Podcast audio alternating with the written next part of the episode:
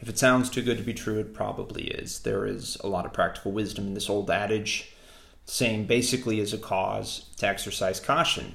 Nobody wants to be duped, conned, or taken advantage of. So if a if a price seems a little bit too good, we should be suspicious. Uh, there, there probably probably is too good to be true.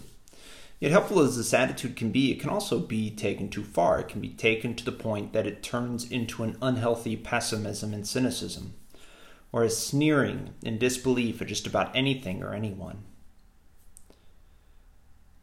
The truth is, what Christ promises in our gospel tonight, it sounds too good to be true. Yet, it is true. Christ tells us, Amen, amen, I say to you, whoever keeps my word will never see death.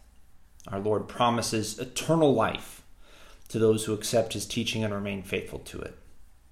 Two questions come to mind from this statement. First, how can Christ make such a promise? And secondly, what does it mean to keep his word? But let's let's start with the first one.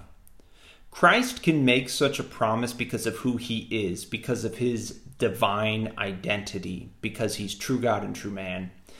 A little bit later in our gospel, he Jesus very boldly proclaims um, that he is God. He says, Amen, amen, I say to you, before Abraham came to be, I am. It is an explicit revelation of his divine identity. For Christ uses the divine name revealed to Moses in Exodus in the burning bush, Exodus chapter 3.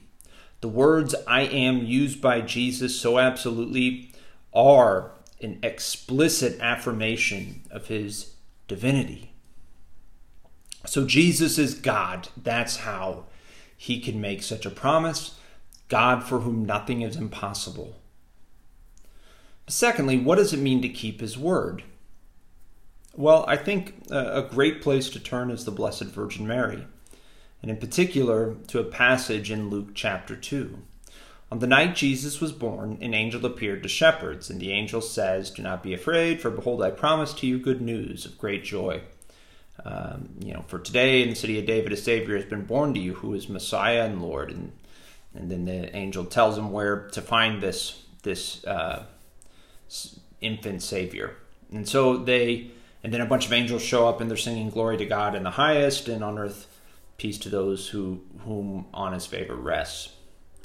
The angels go away. The shepherds go to Bethlehem to to find this uh, infant Messiah, and they find Mary and Joseph and the infant lying there, and they retell Mary and Joseph all that had been told them about the child. And we read that all who heard it were amazed. And Mary, we, we read, kept all these things and reflect, reflecting on them in her heart.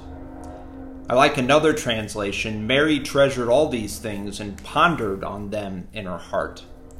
In this time of a pandemic, when we might be afraid about what the coronavirus means for us and our loved one, we need to follow the example of the Blessed Virgin Mary. We need to treasure the Word of God and keep it in our hearts.